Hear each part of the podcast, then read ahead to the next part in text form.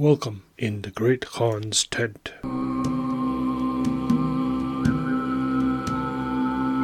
History, literature, and storytelling. In the Great Khan's tent is now available on YouTube. You can find us using this podcast name. Fear not, listeners, episodes will still be released on this podcast first, and it is only after a delay of a week that I will upload them onto YouTube. You can still find us on all your podcast providers first. Are you interested in getting the book you just published reviewed? Writing some piece of literature and need help getting it out there and promoted? Interested in sharing what piece of literature we should cover next? Well, fret not. In the Great Khan's Tent is now available on Patreon, where your contribution can help in growing this podcast for as low as $3 a month, a price less than a good, and I mean good, cup of coffee, you can help contribute to the growth of this podcast. Every bit helps, but as always, it is not necessary to do so, but will be appreciated. Find the Patreon link on our website, on our social media accounts, or email us and we can send it to you. Thank you. If you have any suggestions, comments, or complaints, please be sure to email us at all lowercase in the great Khan's tent at gmail.com. That is in the great Khan's tent at gmail.com. We would love to hear from our listeners. Thank you for listening, and now on with the show. In this episode, we are reaching the conclusion of the story of the story of Nuruddin Ali and his son and of Shamsuddin Muhammad and his daughter, continuing with night 23 and going into night 24. In this night, we see that Shamsuddin Muhammad, his daughter Sitt al Husn, and his grandson Ajib are all in Damascus and then are going to Basra to pick up Hassan Badruddin's mother and returning to Damascus, where they finally find Hassan Badruddin and take him back in a unique method to Cairo. It should be noted that unlike the previous episode, where we could adequately identify the camping grounds that Shamsuddin stayed in, this time the camping grounds are identifiable only to some degree, but their history is not really known, and my research has proven inconclusive. The area of Raidaniya, or Al Raydaniyeh, according to Edward William Lane, is only identifiable with the battle between the Mamluk forces of Egypt and the Ottoman Empire in 1517 CE. It is also unclear why Shamsuddin went to the viceroy to gain his permission to take Hassan Badruddin when he had already taken him, and what this act was meant to accomplish. I would love to hear your thoughts about it. أعوذ بالله من الشيطان الرجيم بسم الله الرحمن الرحيم In the name of God, the compassionate, the merciful. Praise be to God, the beneficent King, the Creator of the universe, who has raised the heavens without pillars, and spread out the earth as a bed. And blessings and peace be upon the Lord of Apostles, our Lord and Master Muhammad, sallam, and his family blessings and peace enduring and constant unto the day of judgment. Of a verity, the doings of the ancients become a lesson to those that follow after, so that men look upon the admonitory events that have happened to others and take warning, and come to the knowledge of what befell bygone peoples and are restrained thereby. So glory be to him who hath appointed the things that have been done aforetime for an example to those that have come after. And of these admonitory instances are the histories called the Thousand and One Nights, with all their store of illustrious fables and relations. Scheherazade continued. They all ate together until they were satisfied, after which the youth and the slave arose and quitted the shop of Badruddin, who felt as if his soul had departed from his body and gone with them. He could not endure their absence for a twinkling of an eye, so he shut up his shop and followed them, though ignorant that the youth was his son, and walked quickly until he came up to them before they had gone out from the great gate. Whereupon the eunuch, looking back at them, said, What dost thou want, O cook? Badruddin answered, When ye departed from me, I felt as if my soul had quitted my body, and having some business in the suburb, I was desirous of accompanying you to transact my business, and after that to return. But the eunuch was angry, and said to Ajib, Verily, this repast was unlucky. Respectful treatment has become incumbent upon us, and see, he is following us from place to place. Ajib therefore looked around, and seeing the cook was enraged, and his face became red. But he said to the eunuch, Suffer him to walk in the public road of the Muslims. But when we shall have turned from it to our tents, if he do the same, and we know that he is following us, we will drive him back. And he hung down his head and went on, the eunuch behind him. Badruddin, however, followed them to the Maidan al Hasba, and when they had drawn near to the tents, they looked back and saw him behind them. And Ajib was angry, fearing that the eunuch might inform his grandfather, and lest it should be said that he had entered the cook's shop, and that the cook had followed him. He looked at him till his eyes met the eyes of his father, who had become a body without a soul, and he fancied that his eye bore an expression of deceit, and that he was perhaps a knave. To Ajib it seemed as though his eyes were those of a pervert, or he was a debauchee. So his anger increased, and he took up a stone and threw it at his father, and the stone struck him on the forehead and wounded him, and he fell down in a swoon, blood flowing over his face. Ajib went on with the eunuch to the tents, and Hassan Badruddin, when he recovered his senses, wiped off the blood, and having cut off a piece of linen from his turban, bound up his head with it, blaming himself and saying, I wronged the youth when I shut up my shop and followed him, so he thought I was a deceiver. I have wronged the boy, making him think that I was a pervert. And then he returned to his shop and occupied himself with the sale of his meats, and he yearned with a desire for his mother, who was at Al Basra, and he recited in tears, you wrong time if you ask it to be fair. Do not blame it. It was not created for fair dealing. Take what comes easily and leave care aside. Time must contain both trouble and happiness. The vizier, his uncle, remained at Damascus three days and then departed to Hims, and having entered this town, proceeded thence, inquiring at every place where he halted in his journey until he arrived at Maridin and Al Mosul and Diyarbakir. He continued his journey until he arrived at the city of Al Basra, and when he had entered it and taken up his quarters, he went and presented himself before the Sultan, who received him with respect and honor, and inquired the reason of his coming. So he acquainted them with his story and informed them that the vizier Ali Nuruddin was his brother. The Sultan ejaculated, Allah have mercy upon him, and said, O Sahib, he was my vizier and I loved him much. He died twelve years ago and left a son, but we have lost him and have heard no tidings of him. His mother, however, is with us, for she is the daughter of my old vizier. On hearing from the Sultan that the mother of his nephew was alive, the vizier Shamsuddin rejoiced and said, I am desirous of having an interview with her. And the Sultan gave him immediate permission to visit her at his brother's house. So he went thither and kissed the threshold. He thought of his brother and how he had died in exile. So he shed tears and recited these lines I pass by the dwellings, the dwellings of Layla, and I kiss first one wall and then another. It is not love for the dwellings that wounds my heart, but love for the one who lived in them. And entering an open court, found a door overarched with hard stone inlaid with various kinds of marble of every color. And he walked along by the walls of the house, and as he cast his eyes around them, he observed the name of his brother Nuruddin inscribed on them in characters of gold. And he went to the name and kissed it and wept. He then recited these lines Every time it rises, I ask the sun for news of you and I question the lightning about you when it flashes. Longing folds and unfolds me in its hands all night, but I do not complain of pain.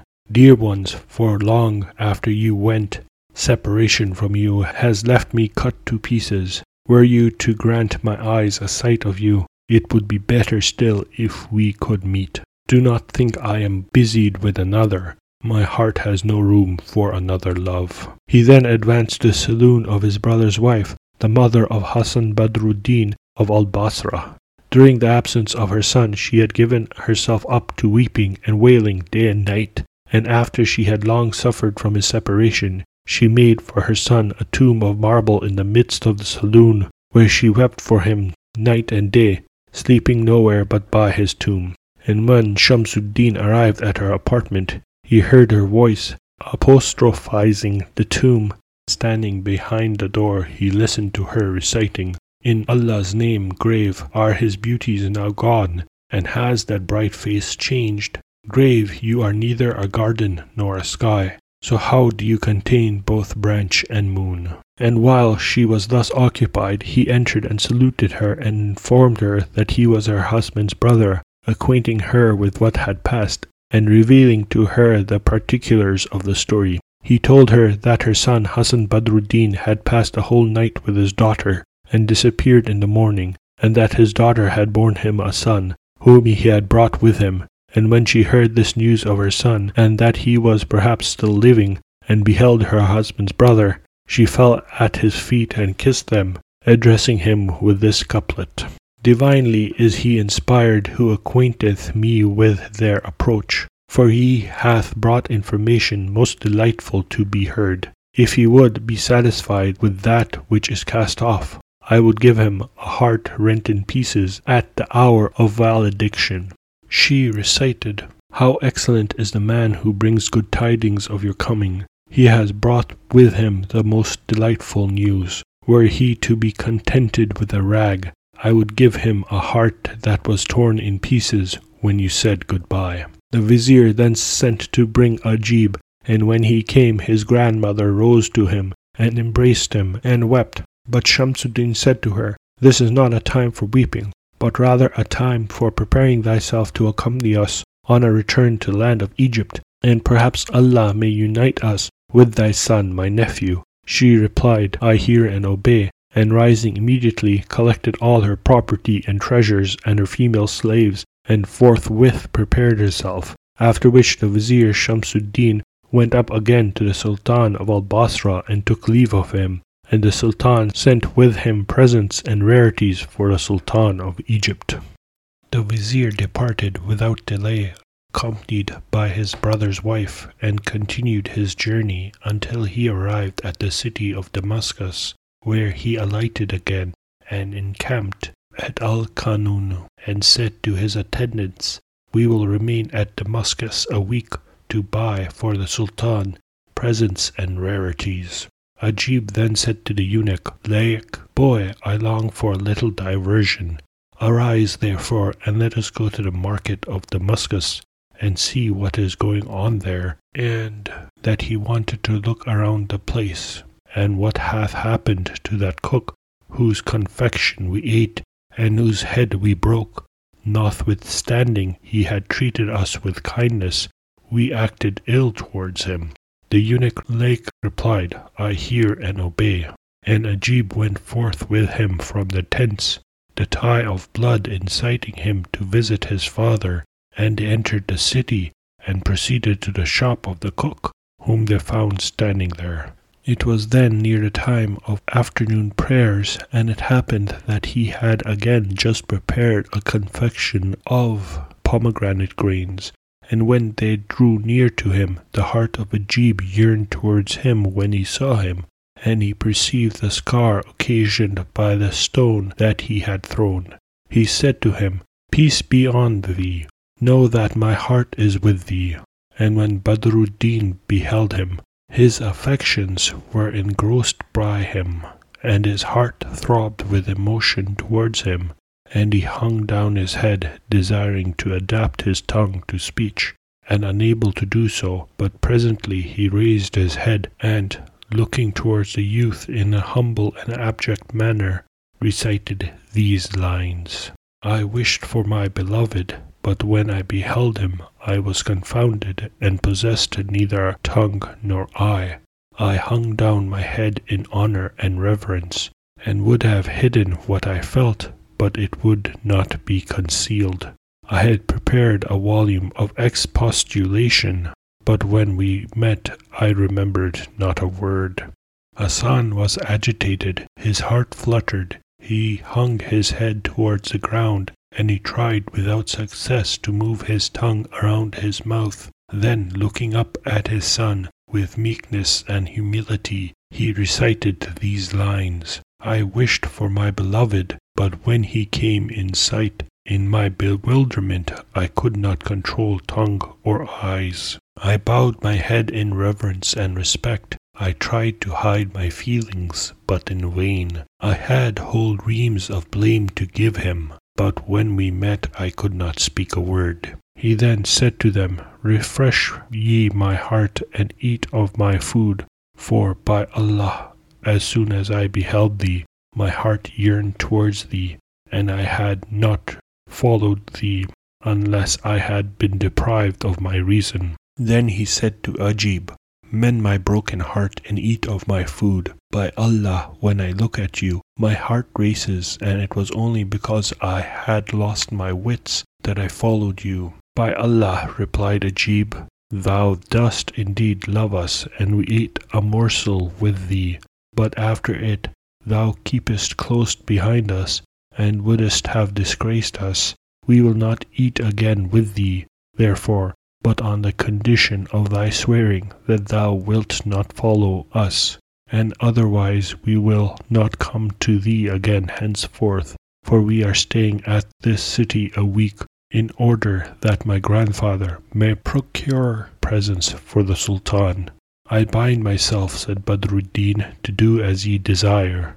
So Ajib entered a shop with the eunuch, and Badruddin placed before them a saucer filled with the confection of pomegranate grains, upon which Ajib said to him, Eat with us, and may Allah dispel our affliction. And Badruddin was delighted, and he ate with them, but he turned not his eyes from the youth, for his heart and all his faculties were captivated by him. Ajib, observing this, said to him, Knowest thou not that I told thee thou wast a rude doter? Enough of this, continue not to gaze at my face. When Hassan heard what his son said, he recited these lines You have a hidden secret in men's hearts, folded away, concealed, and not spread out. Your beauty puts to shame the gleaming moon, while your grace is that of the breaking dawn. The radiance of your face holds unfulfilled desires, whose well known feelings grow and multiply. Am I to melt with heat when your face is my paradise? And shall I die of thirst while your saliva is Kauthar? Badruddin therefore apologized to him and began to put morsels into the mouth of Ajib and did the same to the eunuch. Hassan kept filling Ajib's plate and then that of the eunuch. Afterwards he poured the water upon their hands, and when they had washed, he loosened a napkin of silk from his waist and wiped them with it. He next sprinkled rose water upon them from a bottle that was in his shop, and went out and returned with two cups of sharbat prepared with rose water infused with musk, and placing these before them, he said, Complete your kindness. So Ajib took a cup and drank, and Badruddin handed the other to the eunuch, and both drank until their stomachs were full, and gratified their appetites to a degree beyond their usual habit. They then departed and hastened back to the tents, and Ajib went in to his grandmother, the mother of his father Hassan Badruddin, and she kissed him, and then thinking of her son, she sighed shed tears and recited, I hoped that we might meet, and after losing you, there was nothing for me to wish for in my life. I swear that there is nothing in my heart except your love, and by Allah my Lord knows every secret thing. And said, Where hast thou been? He answered, In the city. And she arose and brought him a saucer of confection of pomegranate grains, which happened to be somewhat deficient in sweetness. And she said to the eunuch, Sit down with thy master. The eunuch said within himself, By Allah, we have no appetite. I have no urge to eat. He, however, seated himself, and Ajib did the same, though satiated with what he had eaten and drunk, and dipped a morsel of bread in the confection and ate it. But it seemed to him insipid on account of his being thus cloyed, and he loathed it, and said, What is this nasty dish? O my child, said his grandmother, dost thou find fault with my cookery? It was I who prepared it, and except for thy father, Hassan Badruddin, there's no one who can cook it as well as myself. By Allah, O my mistress, replied Ajib, this thy dish is not well prepared. We have just now seen in the city a cook who had prepared a confection of pomegranate grains, but its odor was such as to dilate the heart and the confection itself such as to excite the appetite in one already satiated. As to thine in comparison with his, it is good for nothing.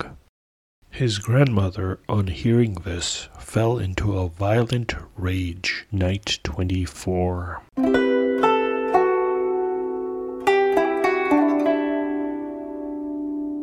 Morning now dawned, and Scheherazade broke off from what she had been allowed to say. Then, when it was the twenty fourth night, she continued, I have heard, auspicious Shan Shah, that on hearing this, his grandmother became very angry, and looking at the eunuch, she reapproached him, and turning towards the eunuch, said to him, Woe to thee! Hast thou corrupted my child? Thou hast taken him into the shops of the cooks. The eunuch feared and denied, saying, We did not enter the shop, but only passed by it. But Ajib said, By Allah, we entered and ate, and what we ate was better than this mess of thine.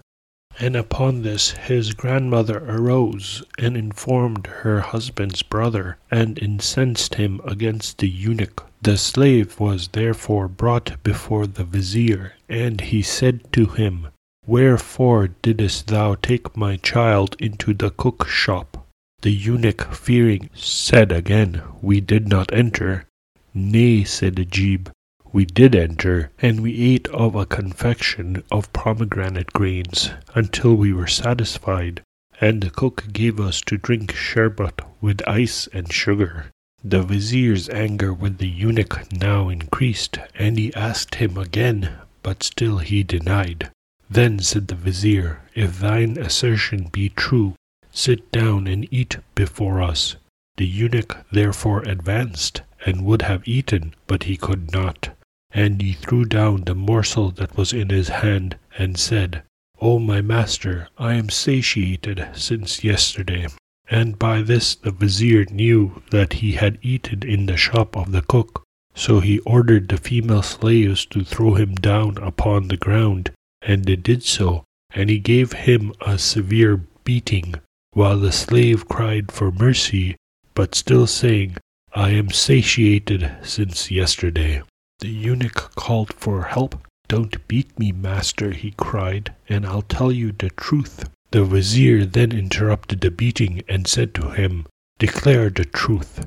At the length the eunuch said, Know that we did enter the shop of the cook while he was cooking pomegranate grains, and he ladled out and he ladled out for us some of the confection, and by Allah I have never in my life eat anything like it or any more detestable than this which is before us.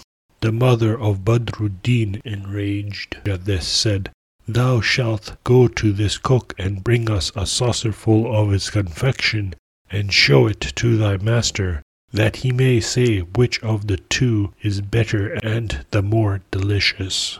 Well, replied the eunuch, and immediately she gave him a saucer and half a piece of gold and he went to the shop and said to the cook, We have laid a wager respecting thy confection at the tent of our master, for there is a mess of pomegranate grains cooked by the family. Give us, therefore, for this half piece of gold, and apply thyself to prepare it perfectly. for we have received an excruciating beating on account of thy cookery. Laughing at these words, Badruddin replied, By Allah, none excelleth in the preparation of this confection except myself and my mother, and she is now in a distant country. And he ladled out as much as filled the saucer, and perfected it by the addition of some musk and rosewater. The eunuch then hastened back with it to the family, and the mother of Hassan took it, and tasting its delicious flavor, immediately knew who had prepared it, and shrieked and fell down in a swoon. The vizier was amazed at the event, and they sprinkled some rosewater upon her, and when she recovered she said, If my son be yet in the world, no one but he cooked this confection. He is my son Hassan Badruddin, without doubt, for none but he can prepare this, except myself, and it was I who taught him to do it. When the vizier heard these words, he rejoiced exceedingly and exclaimed, Oh, how I long to behold my brother's son! Will fortune indeed unite us with him? But I look not for our union from any but Allah, whose name be exalted. And he instantly arose and called out to his male attendants, saying, let twenty men of you go to the shop of the cook and demolish it, and bind his hands behind him with his turban, and drag him hither by force, but without any injury to his person. They replied, Well. The vizier then rode immediately to the palace, and presenting himself before the viceroy of Damascus, showed him the contents of the letters which he had brought from the sultan and the viceroy, after kissing them, put them to his head and said, Who is thine offender? He answered, A man who is by trade a cook. And instantly the viceroy ordered his chamberlains to repair to his shop, and they went thither, but found it demolished, and everything that had been in it broken. For when the vizier went to the palace, his servants did as he had commanded him, they were then awaiting his return from the palace, and Badruddin was saying within himself, What can they have discovered in the confection that such an event such as this should have befallen me?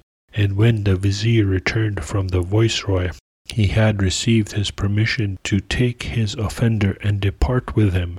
He entered the encampment and called for the cook, they brought him, therefore, and his hands bound behind him with his turban. And when he saw his uncle, he wept bitterly, and said, O my master, what crime have ye found in me? The vizier said to him, Art thou he who cooked the confection of pomegranate grains? He answered, Yes. And have ye found in it anything that requires one's head to be struck off? This, replied the vizier, is the smallest part of thy recompense. Wilt thou not, said Badruddin, acquaint me with my crime? The vizier answered, Yea, immediately, and forthwith he called out to the young men, saying, Bring the camels.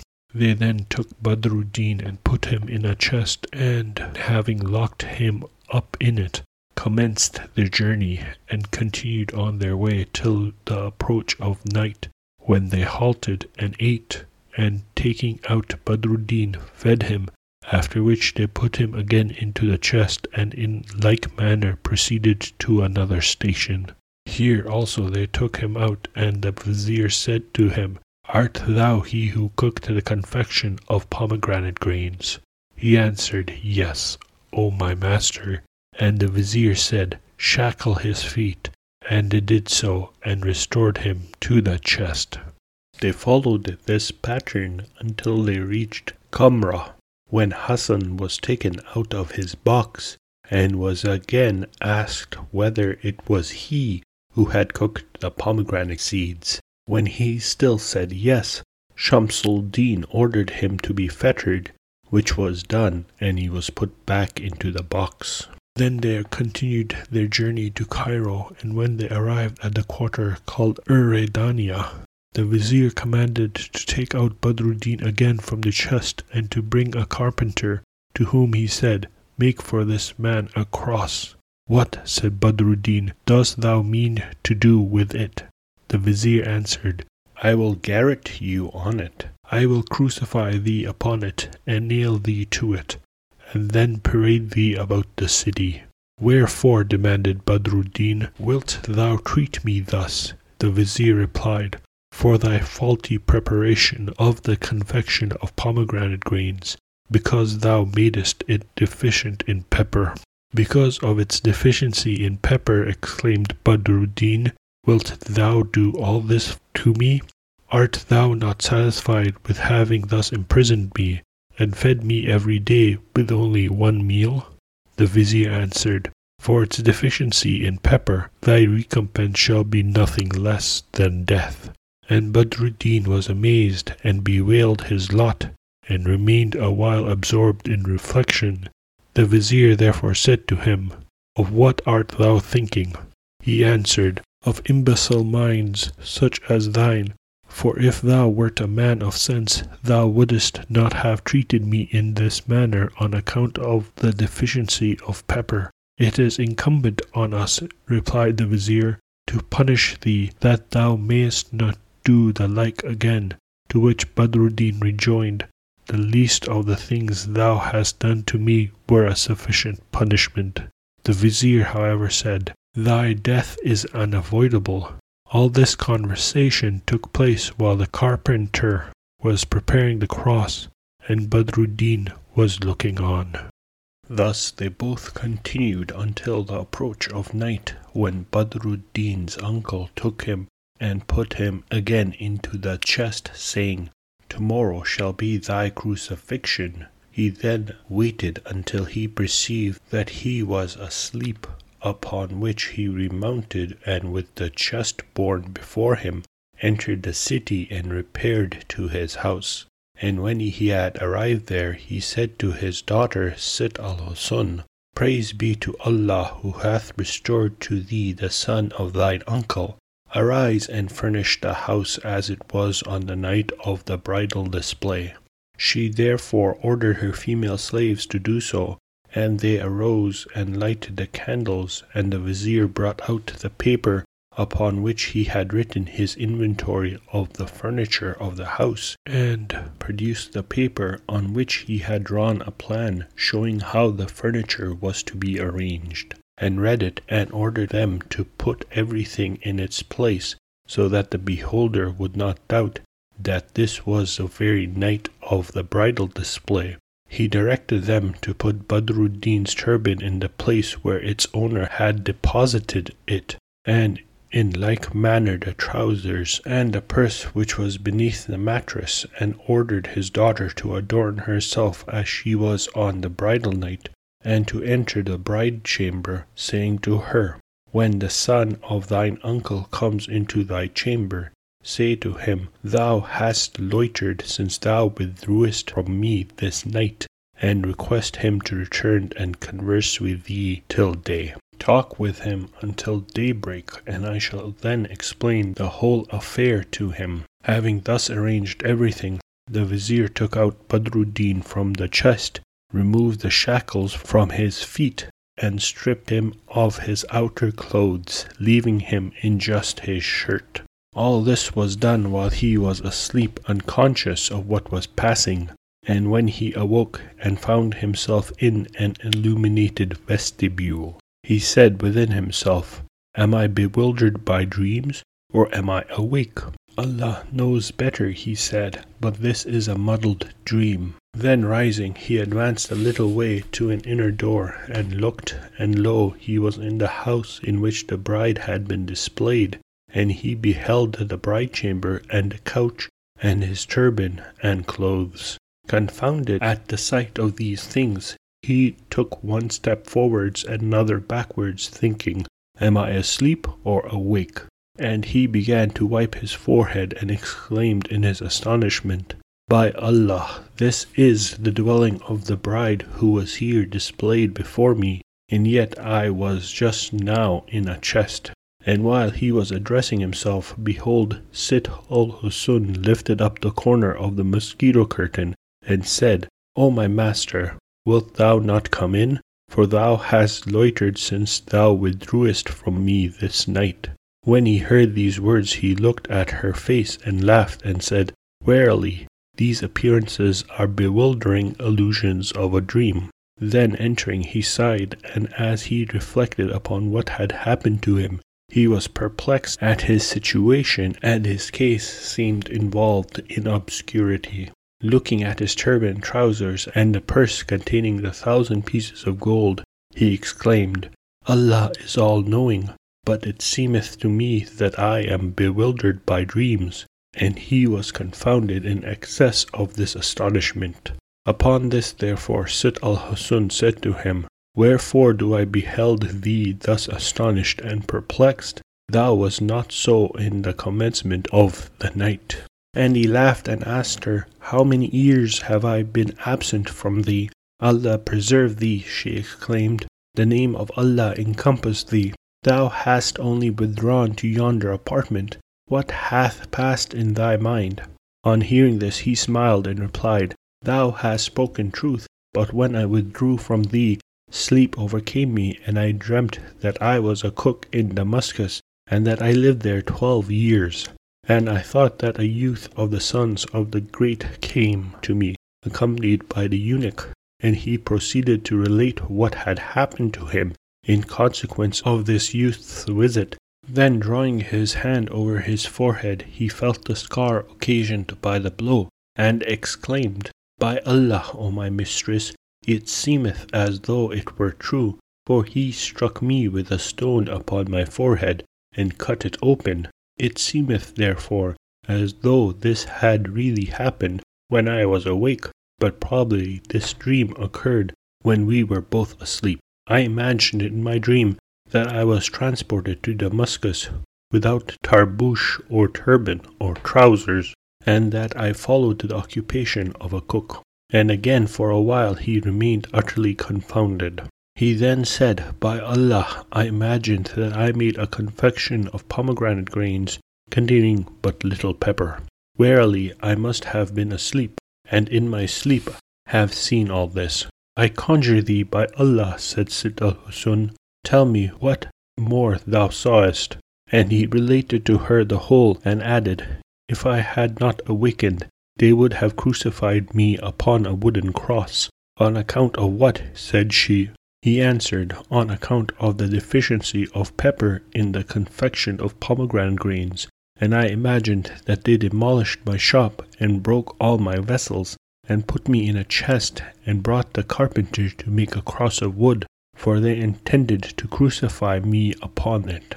Praise be to Allah, therefore, who caused all this to occur to me in sleep, and caused it not to happen to me when I was awake.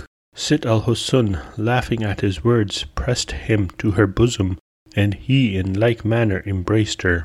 Then reflecting again, he said, By Allah, it seems as if it had happened when I was awake, and I knew not the reason nor the truth of the case.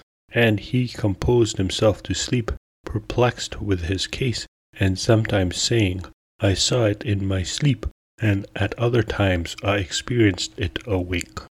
Thus he continued until morning, when his uncle, the Vizier Shamsuddin, came in to him and saluted him, and Badruddin, as soon as he beheld him, exclaimed, I conjure thee by Allah, tell me, art thou not thou he who gave orders to bind my hands behind me and to nail up my shop on account of the confection of pomegranate grains, because it was deficient in pepper. The vizier answered, No, O my son, that the truth hath appeared, and what was hidden hath been manifested. Thou art the son of my brother, and I did not this but to know if thou wert he who visited my daughter on that night. I was not convinced of this until I saw that thou knewest the house, and thy turban, and trousers, and gold, and the two papers, namely, the one which thou wrotest, and that which thy father, my brother, wrote. For I had never seen thee before, and therefore knew thee not. But as to thy mother, I have brought her with me from Al Basra. Having thus said, he threw himself upon him and wept, and Badruddin, full of astonishment at his uncle's words, embraced him, and in like manner wept from excess of joy. The vizier then said to him, O my son, the cause of all this was what passed between me and thy father, and he related to him the circumstances of their case, and the cause of his father's departure to Al Basra, after which he sent for Ajib, and when the father of the youth saw him, he exclaimed, This is he who threw the stone at me. This, said the vizier, is thy son. And Badruddin cast himself upon him and recited the following verses. Long have I wept on account of our disunion, the tears overflowing from my eyelids, and I vowed that if Providence should bring us together, I would never again mention our separation. Joy hath overcome me to such a degree that by its access it hath made me weep. O eye, thou hast become so accustomed to tears that thou weepest from happiness as from grief, and recited these lines. I have wept over our separation, and for long tears have been pouring from my eyes. I vowed, were time to join us once again, my tongue would never speak the word parting. Delight has now launched its attack on me, and my great joy has made me weep. And when he had uttered these words, his mother, beholding him, threw herself upon him and repeated this couplet Fortune made a vow to torment me incessantly, but thine oath hath proven false, O Fortune. Therefore expirate it. Happiness hath arrived, and the beloved is come to my relief. Repair then to the messenger of festivity and hasten. And she recited, On meeting, we complained of the great suffering of which we speak. It is not good to send complaints by messengers. She afterward related to him everything that had happened to her, and he also acquainted her with all that he had suffered, and they offered up thanks to Allah for their union. In the Great Khan's tent is now available on Ko-fi. If you are interested in supporting this podcast, please click on the link available on our many social media platforms or email us. Why not donate to our Ko-fi to show your appreciation? Every bit helps, and we thank you for your continued support. We love that our listeners love listening to us. Welcome to the vocabulary section for episode 18. First, let's look at some of the terms that were used in this episode. Sahib, Sir, Master, a term of respect used. Viceroy, a ruler exercising authority in a colony on behalf of a sovereign. Threshold, the sill of a doorway or the entrance to a house or building. Couplet, a pair of successive lines of verse, especially a pair that rhyme and are of the same length. Cookery, the practice or skill of preparing and cooking food. Vestibule, an antechamber, hall, or lobby next to the outer door of a building. Fettered, restrained with chains or manacles, typically around the ankles. Now let's look at some of the vocabulary used in this episode. Desirous, having or characterized by desire. Deceit, the act or purpose of concealment or distortion of the truth for the purpose of misleading, duplicity, fraud, or cheating. Knave, an unprincipled, untrustworthy, or dishonest person. Swoon, to faint or lose consciousness. Acquainted, having personal knowledge as a result of study, experience, informed, or brought into social contract or made familiar. Ejaculated, to utter suddenly and briefly or exclaim. Apostrophizing, a digression in the form of an address to someone not present or to a personified object or idea. Acquainteth, to make more or less familiar, aware, or conversant. Valediction, an act of bidding farewell or take leave or an utterance, oration, or the like given in bidding farewell or taking leave, notwithstanding, in spite of, without being opposed or prevented by, inciting, to stir, encourage, or urge on, stimulate, or prompt to action, yearned, to have an earnest or strong desire, or to feel tenderness, be moved or attracted, abject, utterly hopeless, miserable, humiliating, or wretched, or contemptible, despicable, or base spirited, confounded, bewildered, confused, or perplexed. Reverence, a feeling or attitude of deep respect tinged with awe and veneration. Expostulation, an expostulatory remark or address, or earnest and kindly protest. Affliction, a state of pain, distress, or grief, misery, or cause of mental or bodily pain, as sickness, loss, calamity, or persecution. Doter, to be extremely and uncritically fond of. Gratified, give someone pleasure or satisfaction, or to indulge or satisfy a desire. Insipid, lacking flavor or lacking vigor or interest. Dilate, make or become wider, larger, or more open. Recompense, make amends to someone for loss or harm suffered, or to compensate. Incumbent, necessary for someone as a duty or responsibility. Loitered, stand or wait around idly or without apparent purpose. Manifested, display or show a quality or feeling by one's act or appearance, demonstrate. Providence, the protective care of God or of nature as a spiritual power. This episode has been written, edited, and produced by Saf Big. Thank you for listening. I hope you have a wonderful day and or night, and may the journeys on which you are set upon be fruitful. Thank you for listening.